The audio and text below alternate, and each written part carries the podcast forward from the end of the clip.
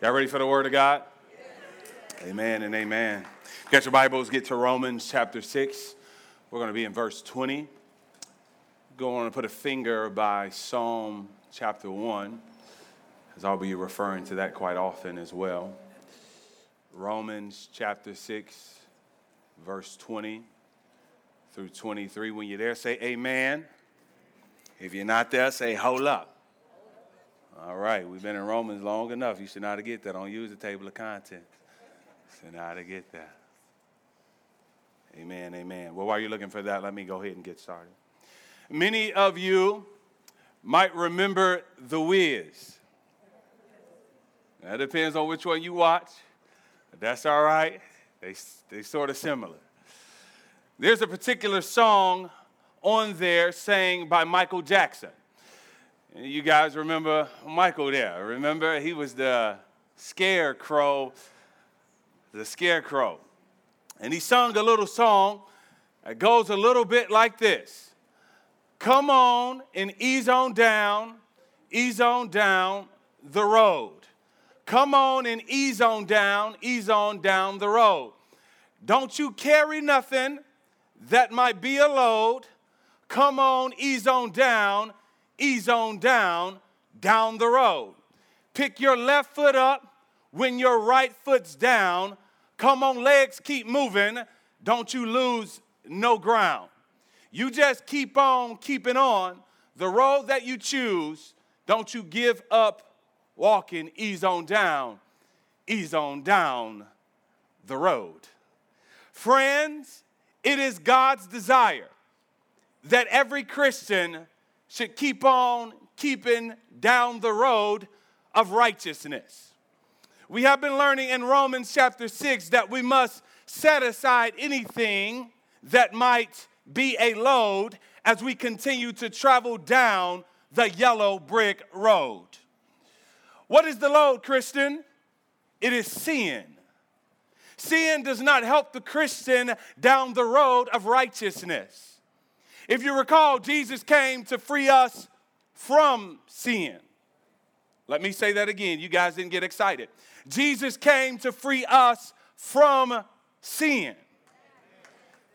Jesus paid all of our sin debt in full by dying and rising from the dead. God then justifies all those who trust in him. All the charges are dropped and we are free to go. But to go where?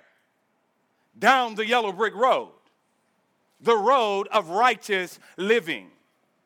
And where does this, and where does this road lead to? This road leads to eternal life with God. It leads to paradise in a beautiful city with gold streets. However, in Paul's day, there were those of the opinion that that we were set free to travel down the road of unrighteousness. And you know what they believed? That the road, that that road as well led to eternal life. They reasoned if we are saved by grace, then let's go on with sinning a lot. It's time to turn up and get lit as much as possible on sin. After all, Jesus paid it all. Therefore, we got grace to burn. Just keep looking at me. And Paul is astonished. Why? Because Paul understood that our union with Jesus meant that when Jesus died for our sin, it forever changed the direction of our lives. When Jesus died for our sin, church, it forever changed the direction of our lives. Forever change the direction of our lives. Jesus' victory over sin means our emancipation from sin. Not the presence of sin or the struggle with sin, but certainly the domination of sin.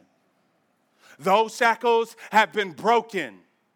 By faith in Jesus, Jesus takes his throne in our hearts. When we have faith in Jesus, Jesus sits on the throne in your heart. Friends, who's sitting on the throne in your own heart? Now, we do sin, but when a Christian sins, it is a contradiction to our essential identity in Christ.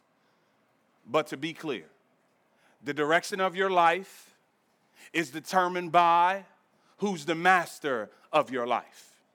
The direction of your life will be determined by who's the master of your life. This is what we've been learning in First John in our Bible study. No one born of God, watch it carefully. No one born of God makes a practice of sinning, for God's seed abides in him.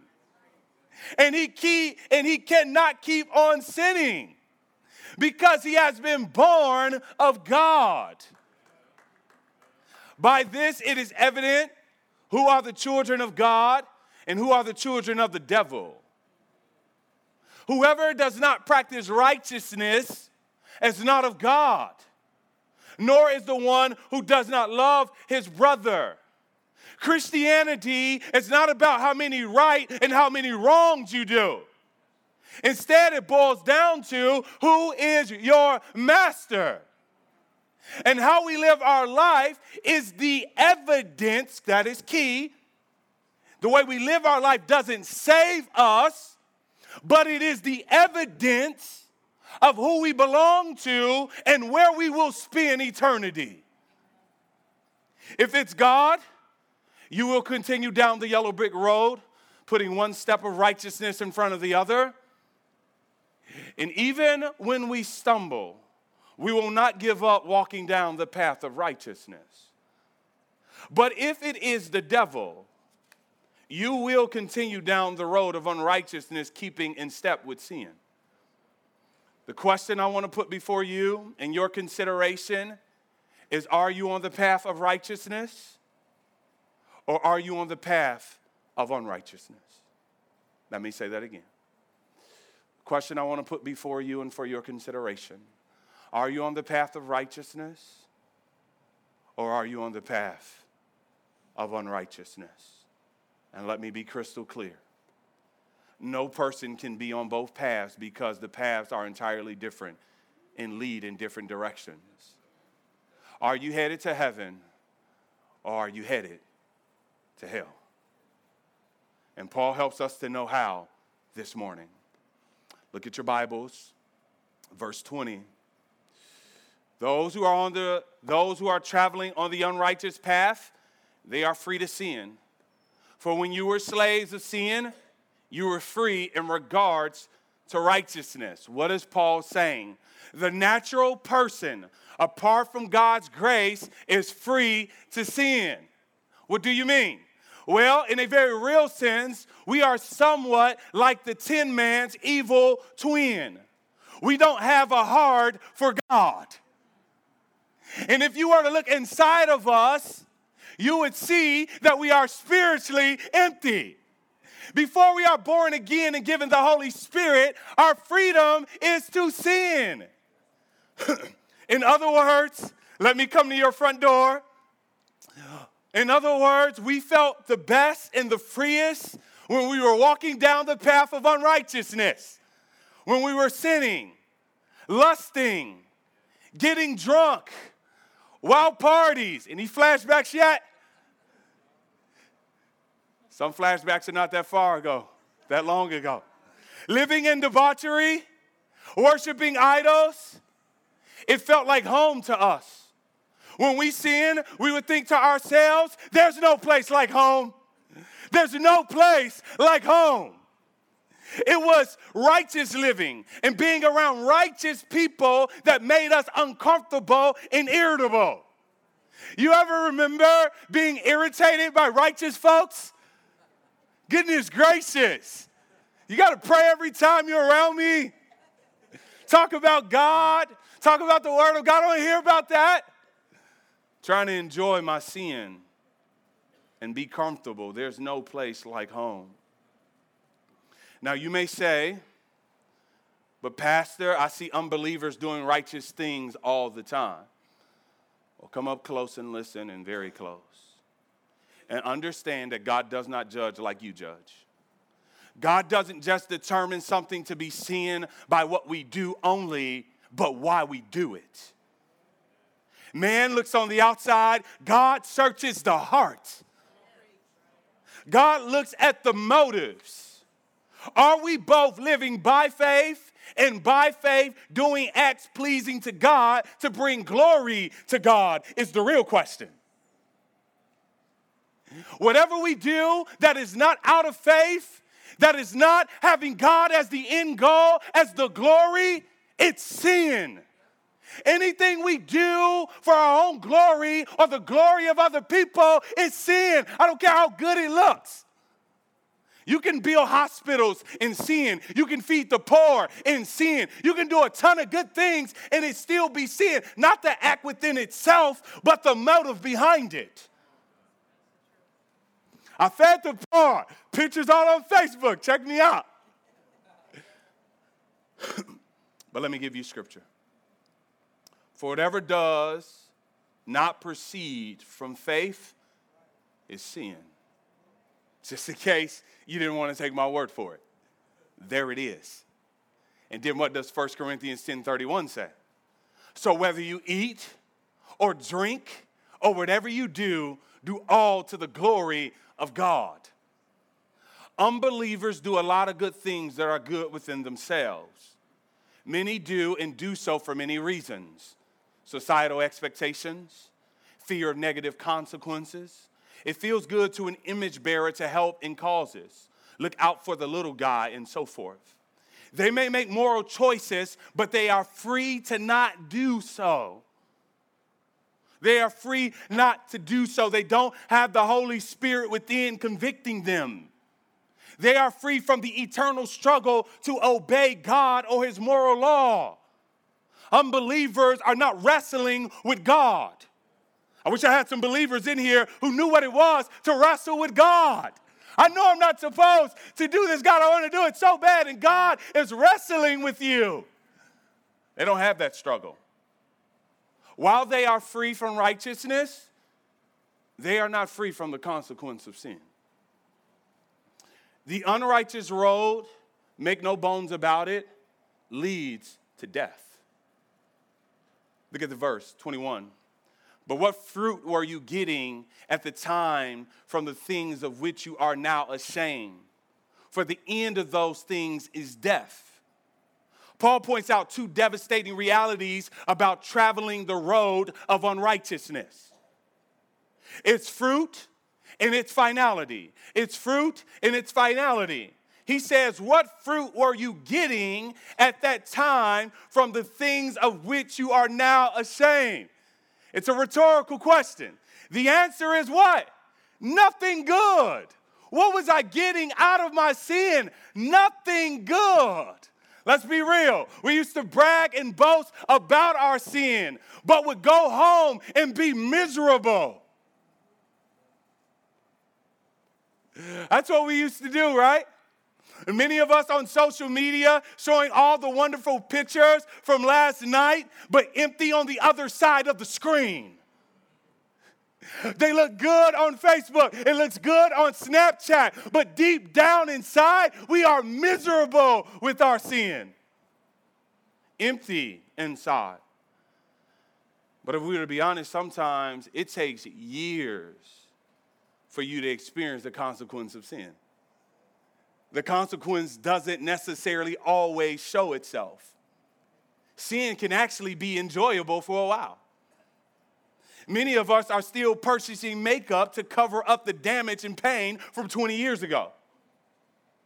This is part of the problem with sin is that it always looks better before you sin than after you sin. It feels so good before, but after the ungodly relationship, it starts out fun and amazing. I've never been so happy. He, he or she, oh, she, oh, oh, they makes me, oh, they make me so happy. You know, I don't, I don't get all this uh, godly boundaries you guys have. We're having the time of our lives. And then five years later, it's a wreck. What was I thinking? Why did I do that? But in the beginning, it's wonderful. Talking back to your parents seems cool. Lying starts out fun. Walking in injustice seems right. Putting self before everyone else seems advantageous. Ignoring the poor seems beneficial, but how did that work out for you? Or Paul says, what fruit were you getting? But sin is tricky and it's deceitful. Sin is tricky and it's deceitful. It has to be deceitful. Other than that, we wouldn't go for it. Perhaps you remember that cigarette commercial. One in particular I recall is the one where the guy is having so much fun smoking cigarettes and he looks cool. Then they fast forward his life and he's in a wheelchair with lung cancer. This quickly reminded me of sin. Sin starts out so fun, but in the end, it costs us everything. Everything. No one goes fishing with no bait. A smart fisherman hides the hook uh, uh, uh, underneath the worm. Sin must hide its consequences, or we would never rationally choose sin. Sin hides its hook from you. It hides it from you. Sin does not tell you that, that, that I'm going to destroy you in the end. It tells you that it's good, it tastes good, it feels good. You're going to be amazing, you're going to be this and this and that. And then it hooks you in the end, like the fish. And what does it look like to go down the path of unrighteousness? Because the further we get down the unrighteous path, the darker and more dangerous it becomes. Psalms 1 illustrates the unrighteous path and the righteous path well. Let's follow the unrighteous path first in Psalms 1. The first category begins with the unrighteous path. He says, walking in the counsel of the wicked, and then stand in the way of sinners, and finally sits in the seat of scoffers. In other words, the further we go down the unrighteous path, the more we become settled in ungodliness. The more we sin, the more comfortable we become. The most dangerous place to be with sin is when you do no longer feel convicted about it. And when you get to the place when you're okay with it. And the more you're in it, the more it puts you to sleep. You don't want to talk to me this morning, but I'm coming to you. The unrighteous path, the longer we're on it, the more we enjoy it. But what is even more scary about the path is not lions and tigers and bears, but the very thing that sin produces. Listen to me clearly, church. What does the psalmist say all of our sin produce? What does sin produce? Nothing but emptiness. Sin kills us slowly. The verse goes on to say, are like chaff that the wind drives away. There is nothing worse than to be empty inside, without purpose and hollow. Nothing more painful than to run and never reach your goal. Chasing sin is like chasing the wind.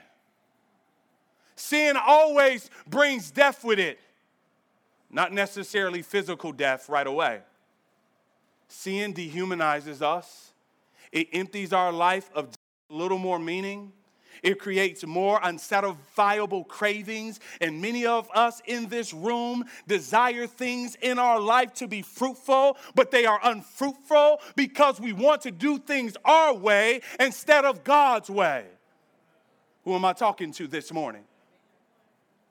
We want things to be fruitful, our marriage to be fruitful, our job to be fruitful, our friendships to be fruitful, our character to be fruitful, but we want to do things our way. You cannot expect to have godly fruit living in ungodly life. It is not going to happen. But, friends, all roads lead somewhere. And where does this unrighteous road lead according to the psalmist? Look at the verse. Therefore, the wicked will not stand in the judgment, nor sinners in the congregation of the righteous.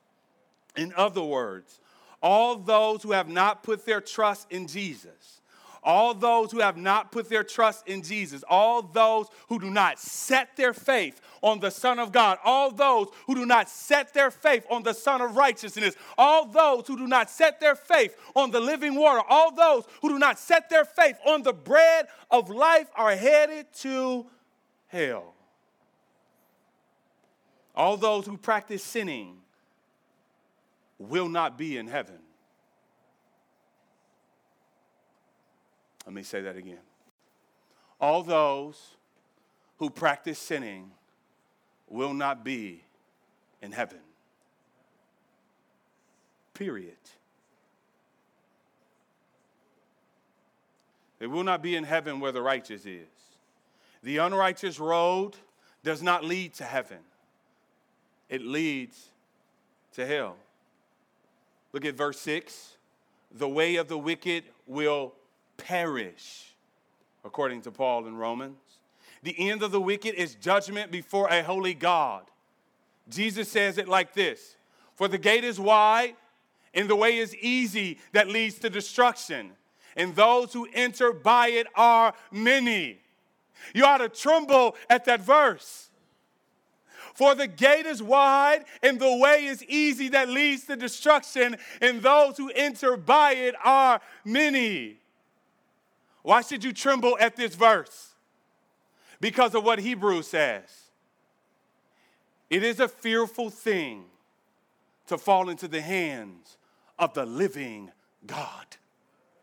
You don't want to fall into the hands of the living God. Your mama can't save you. Your daddy can't bail you out. God is the highest of judges. There's no one who can save you. You do not want to fall into his hands. You don't want to. No excuses, no nothing. Everything will be laid bare before Him. If you yet to trust in Jesus, get off the path of unrighteousness. For it is a fearful thing to fall into the hands of the living God. Friends, Paul is clear in verse 21 that sin leads to death. You know what's behind the curtain when you finally reach the end of the road of unrighteousness? Not something that can fulfill all of your dreams and deepest desires. Not a great and powerful Oz, but Thanos. I mean, you're like, where did Thanos come from? I like to call him Thaddeus, but the movie said that his name is Thanos. The word for death in the Greek is thanatos.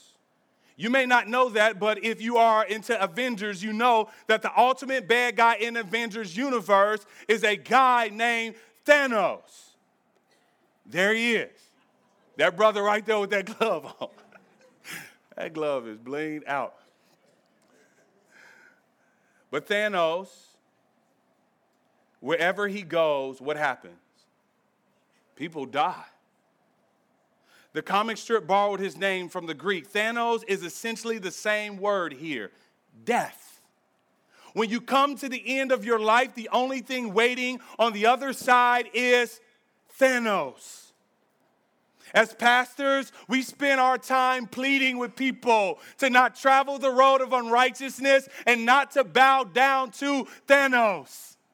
Instead, come to Jesus. Come to Jesus, the author and finisher of our salvation. He's greater, He's better, and He's more worthy than Thanos. and those who come to Jesus are free to travel the yellow brick road, they are free to live righteously. The verse goes on to say, but now that you have been set free from sin, now that you have been set free from sin, now that you have been set free from sin. God didn't hear me. I said, now that you have been set free from sin. Now that I have been set free from sin, now that I'm free from sin, talk to me, Paul, and have become slaves of God the fruit you get leads to sanctification, and it is in eternal life. That'll preach all by itself. The fruit that you get leads to sanctification and it's in eternal life. There is an eternal logic and flow here. Slavery to sin has a fruit and a finality. But, friends, on the other hand, salvation through Christ has a fruit and a finality as well. In other words, just as the unrighteous path leads to, to a final destination, the righteous path leads to a final destination as well. The road of unrighteousness leads to shame and death, but the yellow brick road leads to sanctification and eternal life. I wish I had some people in here this morning. The yellow brick road leads to sanctification and eternal life. We will much further develop what sanctification is, but let me give you a quick definition. Sanctification is becoming what we are. Sanctification is becoming what we already are. Becoming in practice what I am in position before God. God justifies me and declares me righteous so that when I put my faith in Jesus, the judge, the God says, righteous. That's what God does. But the issue is, is that God has to now do a work inside of me to catch me up with what He's already declared me to be.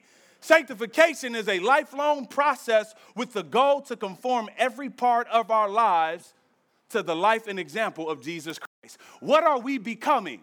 We are becoming more and more like Jesus Christ. Romans 8:29 puts it this way, for those whom he foreknew, he also predestined to be conformed to the image of his son, in order that he might be the firstborn among many brothers. And I said this before. A lot of people like to quote the other verse all things work together for the good of those who love him and called according to his purpose. We like to shout and say, God's going to work it out. But you got to understand in context, what is good is anything that God does to make you look more like Jesus. So whether it's pain or suffering or goodness, whatever he does, as long is at the end you come out looking more like Jesus, that's a good thing. Sanctification is becoming who we are, and it is a lifelong process. The further we get down the yellow brick road, the more we start to look like Christ. The further we get down the path of righteousness, the more we begin to look like Jesus.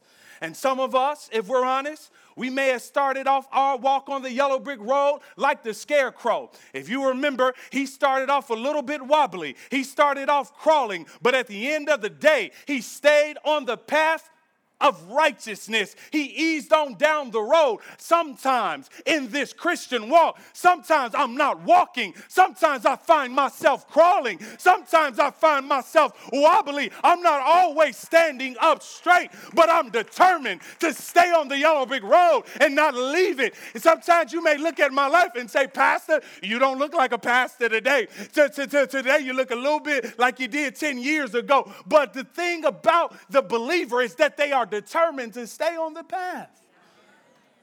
We are becoming what we already are in the sight of God. Do you remember on the Wiz that the scarecrow, the tin man, the lion, and Dorothy were just becoming what they already were?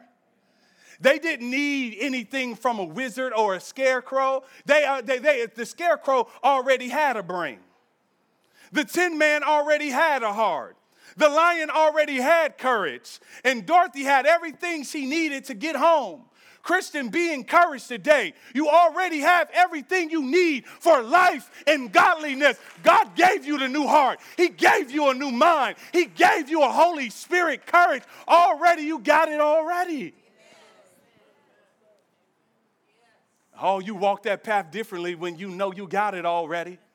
Oh, you look totally different when you know you got it already, when you know that you're becoming what God has already made you. God has put everything down on the inside of you. Uh, the whole time we're walking, God is developing and showing us that He's faithful. I love the book of Philippians. He who has begun a good work in you will bring it to completion. I'm so thankful that God is on my side, that He walks with me, He talks with me, He works in me me because if God was not on my side, where would I be?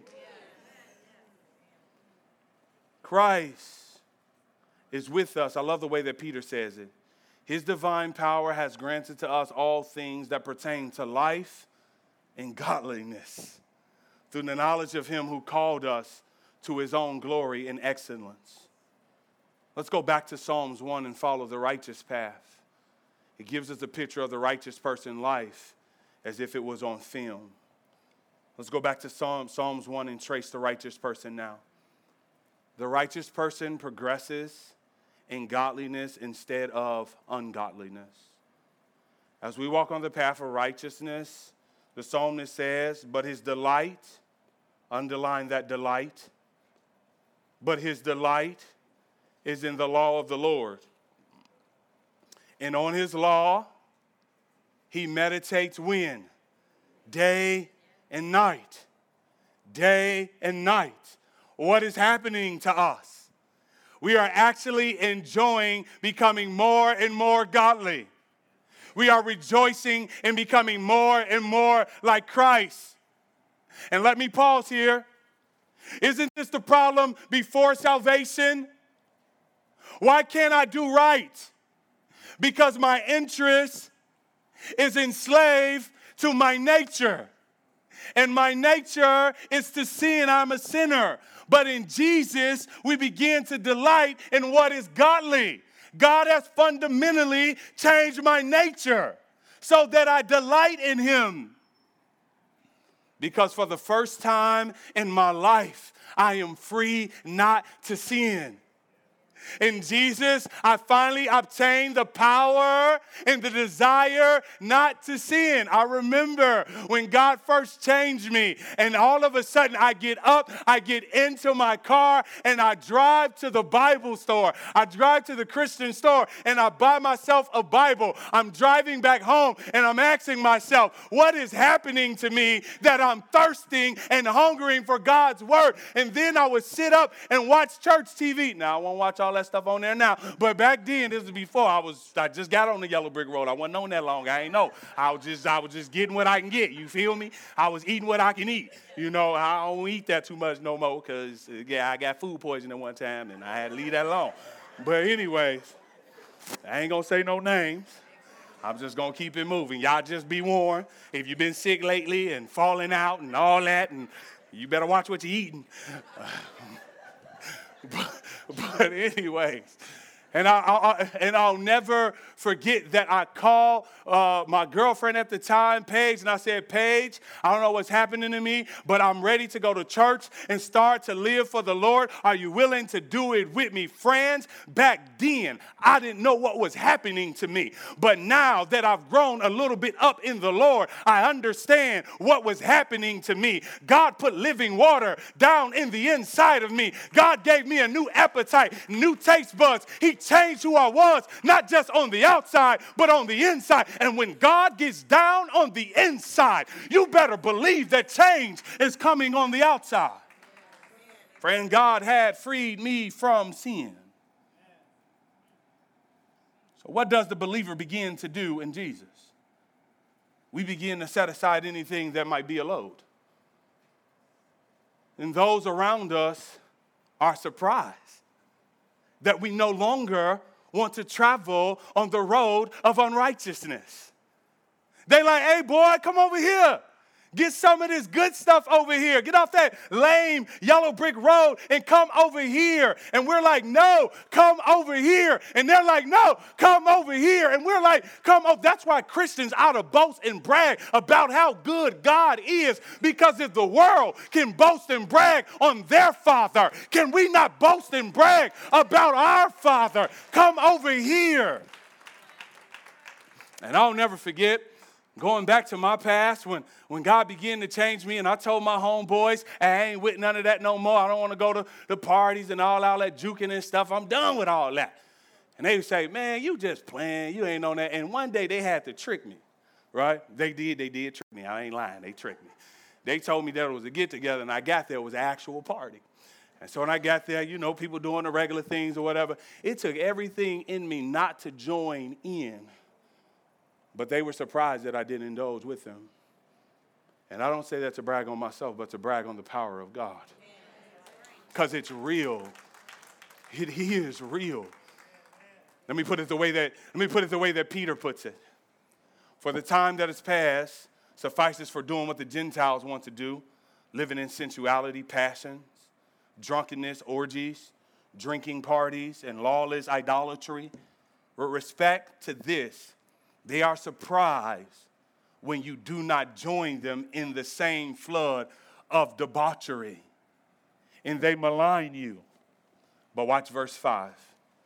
But they will give an account to him who is ready to judge the living and the dead. You see, there, there's a way of living that leads to death, but there's a way of living that leads to life. The yellow brick road, the road of righteousness, leads to life. But what happens as we continue to ease on down the road? The psalmist says, We will produce righteous fruit. This is what he says. He is like a tree planted by the stream of water that yields its fruit in its season, and its leaf, leaf does not wither. In all that he does, he prospers. Friends, there is no greater choice than to follow Jesus. And I don't know about you, but following him has made my marriage better. It's made my job better. And even if these things do not become better, it has allowed me to keep my joy in the midst of hardship. Following Jesus has made me a more loving and giving person. If I could point to Sheila for just a second, even on her deathbed, her fruit did not wither. She said, Pastor, I'm not afraid of death, for I know where my joy is. There is a joy in God that does not cease. Fruit is produced in the believer. Now, let me be clear here. Because there's one thing to talk to talk, and there's another thing to walk the walk. Many people claim that they love Jesus and that they are saved.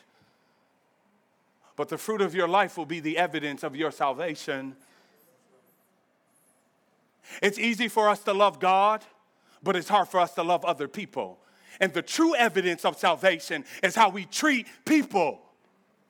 Not do we go to church, not do we raise our hands, not do we pray, not that we do we read our words, and those things are wonderful and great. But if you treat people like trash, there's no salvation in you.